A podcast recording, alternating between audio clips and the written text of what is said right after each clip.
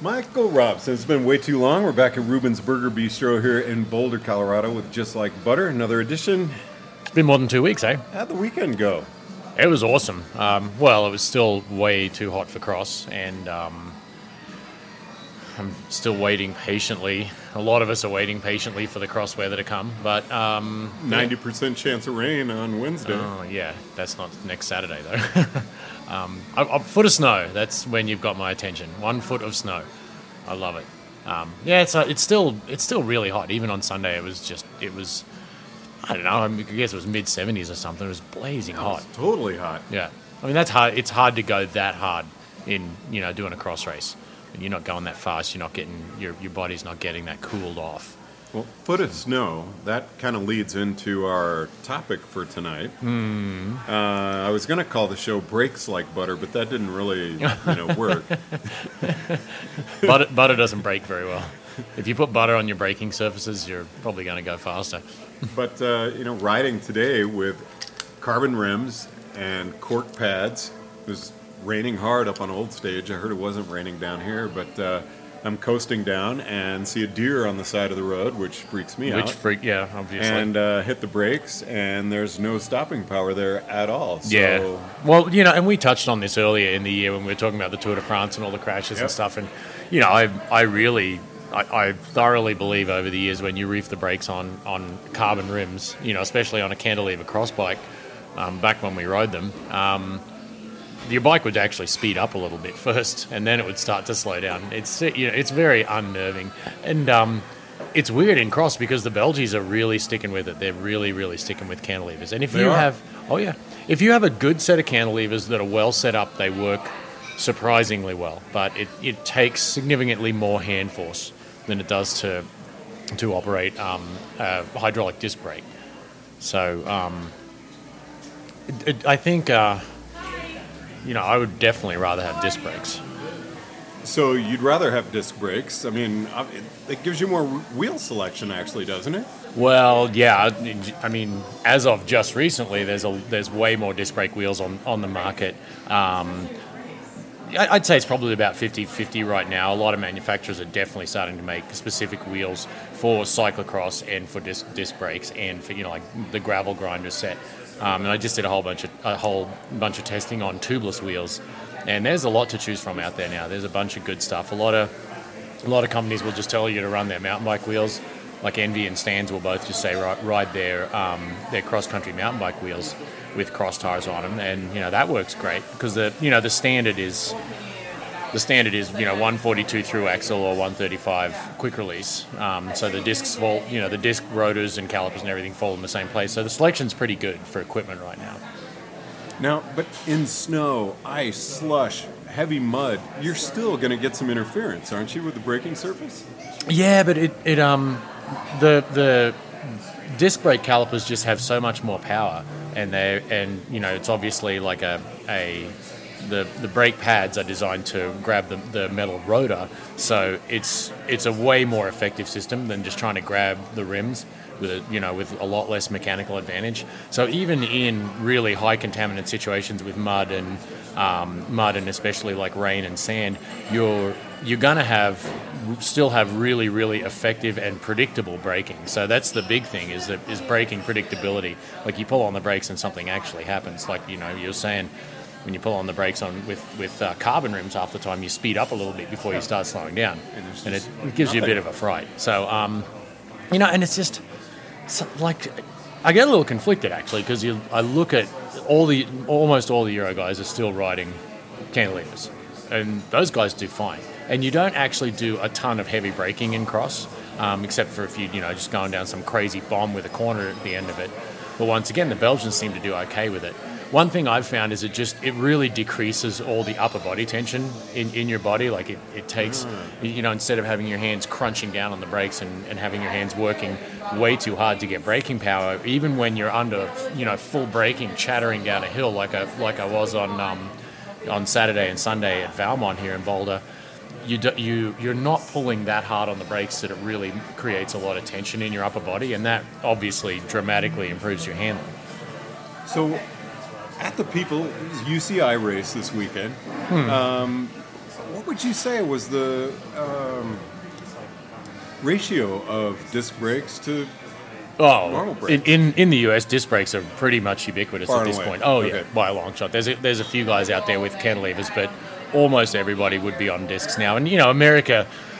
the US is always sort of the early adopter when it comes to technologies like this. So the disc brake thing has picked up and taken off, and in a lot of ways in cross taken almost completely over here in the US, while the Belgians and the Euros are still kind of standing around twiddling their thumbs, kind of wondering what to do next, wondering if they're going to do it or not. And, you know, you have guys like Matthew van der Poel and Lars van der Haar, and even now this year Sven Nijs riding disc brake bikes a lot in the Euro races, and you know, those guys are up the front and winning. Lars van der Haar won on Sunday at Valkenburg. So I mean, it's not like it's exactly slowing him down. Now your team on Moots. Yep. What's Frame Builder feel about this? Oh man, I kind of feel sorry for those guys. I think they kind of hate it. There's just there's a lot of different stuff they have to do. You know, because I mean that is extra effort on their part. Well, yeah, and every time someone comes out with a new standard, which isn't one, they have to design around it and work out how it works, and then you know go through issues of it failing and not working, and then redesigning it. And you know, like I even know at Butter, just for us having to work out how to make a chain holder for through axles, we went through several generations of that, and just having problems with one manufacturer that just made their rear end just a little bit different, and it was really, really hard to adapt. So, you know, I see the frame manufacturers sort of struggling with it. You know, that we've been on disc brakes for the last few, you know, everyone's sort of been heavily into disc brakes for the last few years now. It's really gotten in and taken off. The hydraulics have really gotten a lot better and a lot, once again, more ubiquitous. So now the trend is going towards having through axles like mountain bikes. So the new Moots that I just took delivery of on Sunday is actually a through axle bike. So now you have disc brakes, through axles. So, and what happens then is the impetus is on the wheel builders to basically supply the consumer with everything they could possibly need for any possible frame that they're going to try and put on the bike. Any frame they're going to try and put their wheels on. I mean, so you know, Mavic's actually really, really good at this. All of their new stuff, their new all-road line and the new carbon ceriums, in the box when you get it is just a blister pack of every possible end cap and quick release skewers. Oh, really? And every single thing you could possibly need to put those wheels on any bike you could possibly think of. And that's really cool, but the impetus really is on the frame manufacturers and on the wheel manufacturers to make sure people have those options and have those choices. You know, sometimes I'll get a set of test wheels and the appropriate end caps for quick release or 12 millimeter front end through axle won't be available, and that's kind of, you know, like you said, it's just kind of a pain in the ass to deal with that stuff. Just Like Butter, we're at Ruben's Burger Bistro, Boulder, Colorado. I'm George Thomas here with Michael Robson. We are talking brakes. Yeah. Really, brakes with cyclocross. What's that? With cyclocross bikes. Yeah. With what? That's the focus. Yeah. Oh, yeah, yeah. That's what we're talking about. No, yeah. I was wondering where you were going with that line of questioning then. No, the disc brake thing, you know, I coach juniors, which... And juniors was... what I was going to bring up next. Oh, so awesome. Okay. Well, we'll just jump straight into that. One thing I have noticed with the juniors, and, you know, I'm sure with anyone with, you know, smaller hands that aren't so strong, maybe, you know, smaller women, junior kids, young kids, the disc brakes are absolutely phenomenal for them. Fantastic. Because once again, they can be way more relaxed on the bike. And, you know, the really little kids you see out there racing, you know, the 10, 8, 10, 12-year-olds, they go railing into a corner and their hands are so small and so not strong that they'll reef on the brakes with everything they've got, and they really don't know if their bike's going to slow down or not. Like I was going to say, with an 8, 9, 10-year-old, are you seeing them with a top-end bike? I mean, are they... Oh, in Boulder you do, yeah. People turn up with some pretty Gucci stuff to the coaching. But there's kids that just have... you know, like the old cantilever stuff. But one thing I've noticed with a lot of my juniors is they get involved in the sport. You know, a few of the kids that have been riding with my group for a few years now, they get involved in the sport. They typically came in on a cantilever bike because that's all they had.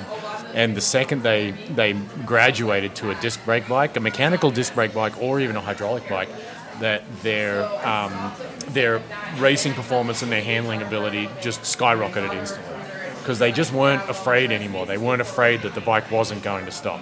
They know that it's actually going to happen when they pull on the brakes, and that's a big deal. Like, I think that's a really, really big deal for kids.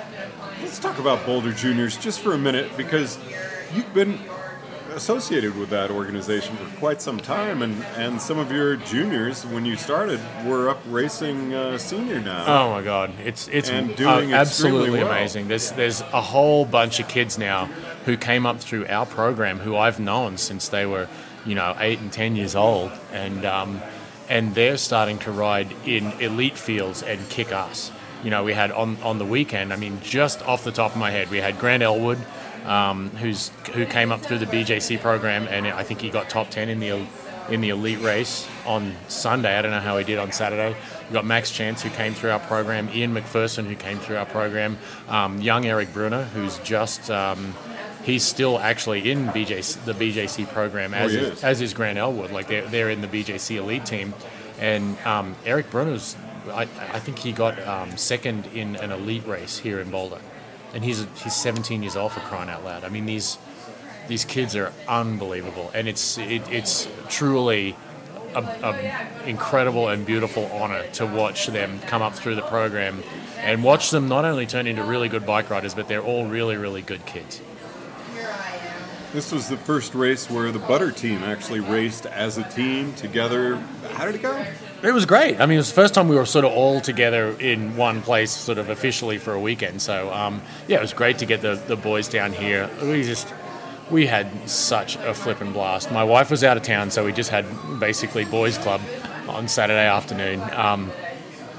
Instead of doing the honey-do list on Saturday afternoon, we got back from the race and we watched our bikes, and I think we watched a bunch of Eddie Murphy movies, like back to back to back.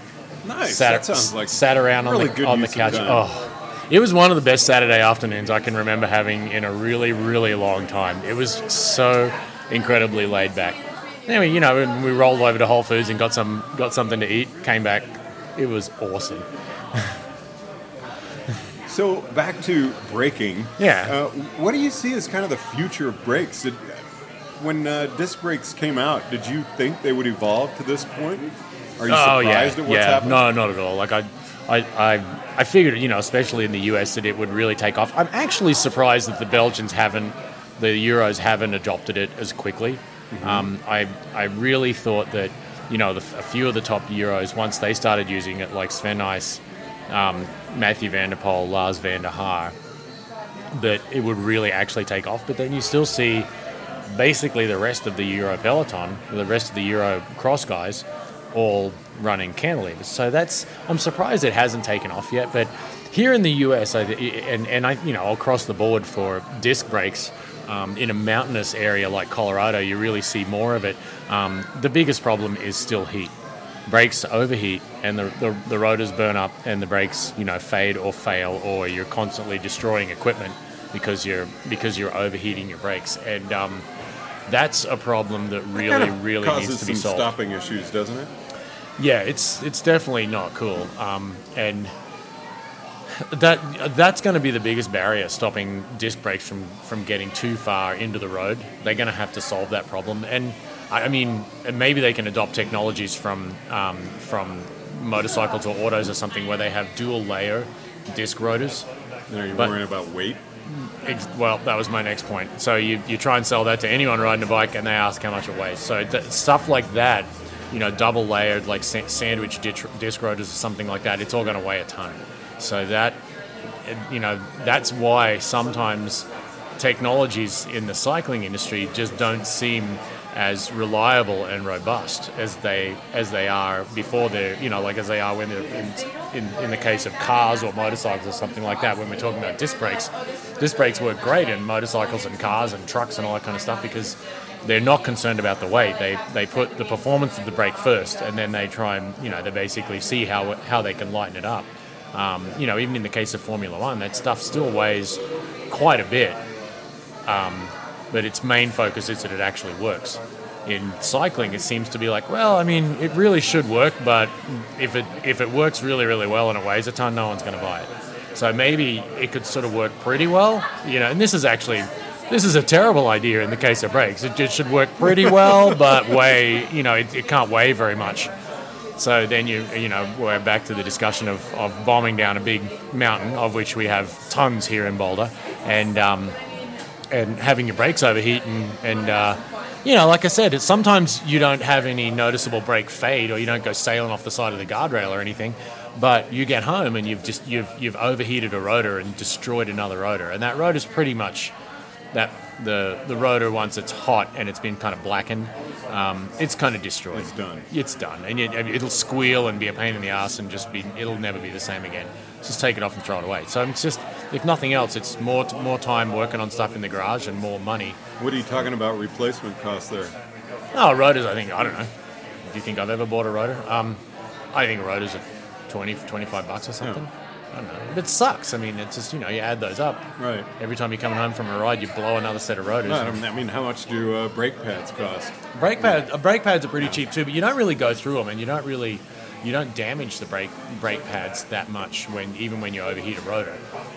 It's the rotor that suffers. Oh no, I meant, you know, cork pads. They're pretty expensive. Yeah, they're really expensive, but you don't burn through them that much. You know, this was actually a problem as sort of at the beginning of disc brakes, when you'd be in a race and you would actually eat all the way through your brake pads during the course of a race.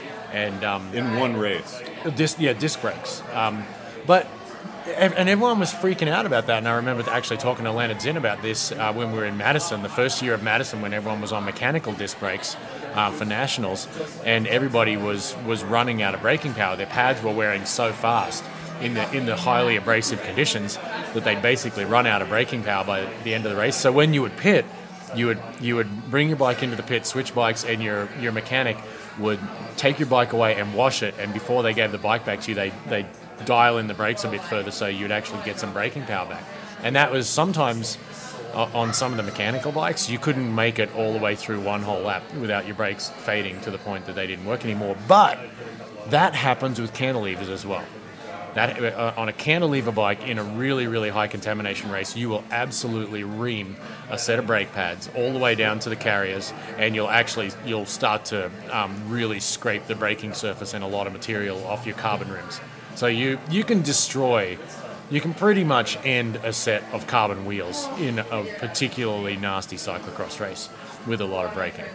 So it's kind of same, you know. And carbon wheels are not cheap. What's the next technological breakthrough with braking that you see as being necessary? Where do we go from here? Well, like I said, we've got to solve the heat reliability issue. Yeah, they're incredibly reliable. Yeah. And especially the hydraulics, like it's a fantastic sealed system. It doesn't lose performance. It's not like the cables get contaminated and the levers get hard to pull. The hydraulic brakes are exactly the same day in, day out, and that is absolutely friggin' fantastic. They will probably, I imagine, somebody is working on pad technology, so hopefully, you know, getting a combination of pads and rotors just right so that when you are in a high contaminant race, like a really muddy, gritty, silty race that's highly abrasive, you're not chewing up your brake pads and you're not eating up your rotors. So I think just getting the pad technology down so pads last longer but still perform well would be a something that would need to be addressed. And then the heat issue it's got to be fixed. And I don't know even what to say about that. I thought double layered rotors, but they'll weigh so much. What do you see as kind of the next step in technology other than brakes? Where are bikes what's the next thing in cyclocross? Gosh, I don't even know. I mean, it seems like at this point everything's been done. Yeah. I mean, they've stuffed so many cogs in the back end that, you know, 11 cogs is a lot of cogs to have in the back of a bike. You know, the brakes have been dialed in. It's electronic shifting. You know, one thing I saw when I was at Interbike was the new SRAM E-Tap. Uh-huh. It's wireless electronic shifting. So I know this is slightly off the topic of brakes, but we'll loop back to it. Where we're going. But you know, the brake and the lever is all built into one these days. That E-Tap stuff was really flippin' cool. And if they can make it reliable, I mean, think about never having to cable up a bike again. Think about a bike that doesn't even have cable stops on it. it would have one set of stops that run the hydraulic line to the back wheel from the handlebars, and the rest is just bare. It's not there. There's nothing there. The stuff seemed to work really, really well. It seemed to be ultra reliable. Imagine needing to change a derailleur. Like you crash and you break a derailleur. You pop your chain, like you pop the link in your chain, and you unbolt the derailleur and take it off. That's it. There's no cable, no adjustments, no nothing. That's intoxicating, man. And if they can get this right and it works well, it'll be really flippin' cool. Di2 from Shimano, you know, obviously wired electronic shifting was a huge deal, and Shimano just knocked it out of the park. But that SRAM E-Tap stuff, I'm absolutely certain they're going to do a hydraulic E-Tap lever. So once you've got wireless, hydraulic, reliable, hopefully shifting with hydraulic brakes, it's over, man. That's cool as hell. As long as they can make it work. I mean, I just really hope they can make it reliable. The E-Tap, the E-Tap front and rear derailleur has its own battery, and you can actually remove the battery. So you can remove it for charging, or if you're out riding, you could carry just a spare battery in your pocket with your wallet, or with your phone. And if you run out of shifting power, you just pop a new battery in the derailleur. The system is neat. But one thing we actually did that was hilarious was you could ride up behind someone and pop the little tabs on the battery and steal their battery.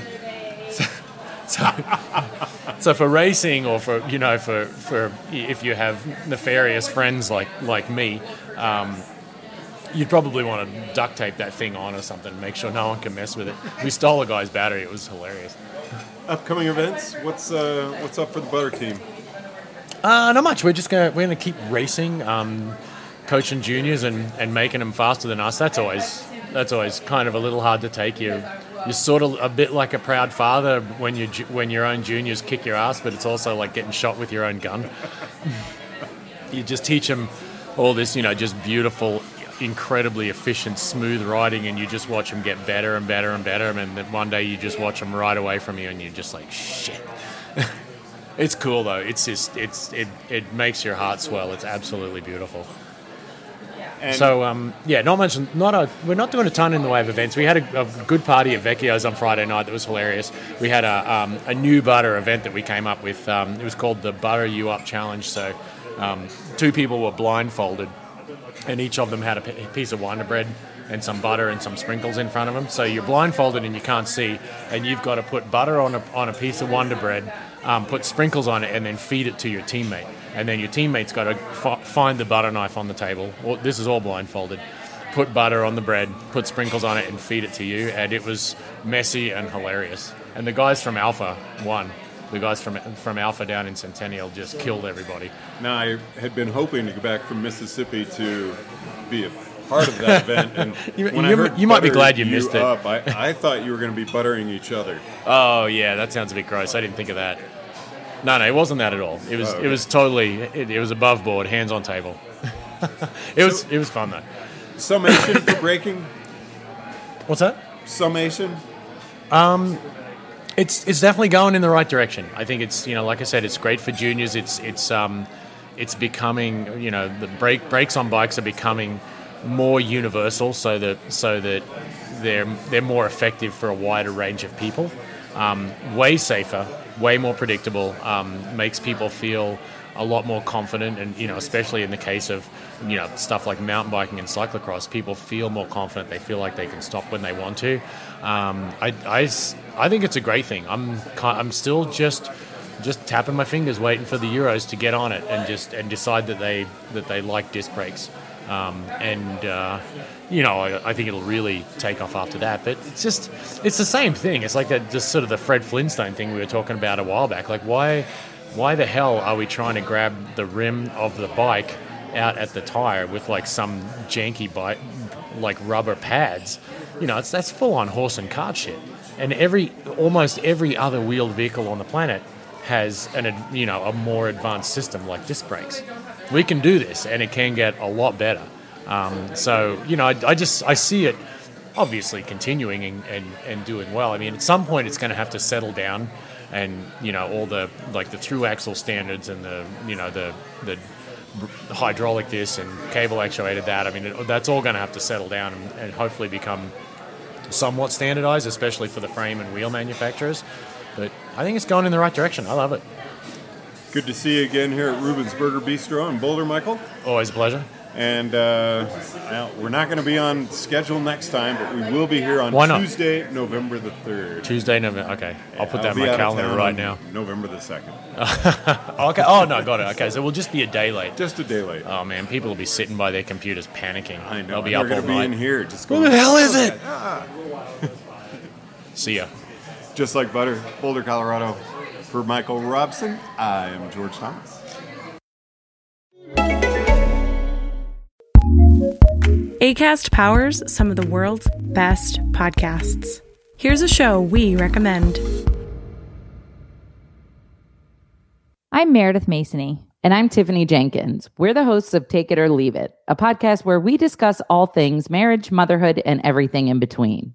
Join us every week where we sit down and talk about parenting, even though we don't really know what we're talking about. We have guests, we take your calls, and we get weird. Tiffany and I are just like you. We are two struggling moms who have no idea what we're doing. Join us on Take It or Leave It, an advice-ish podcast for parents. Acast recommends.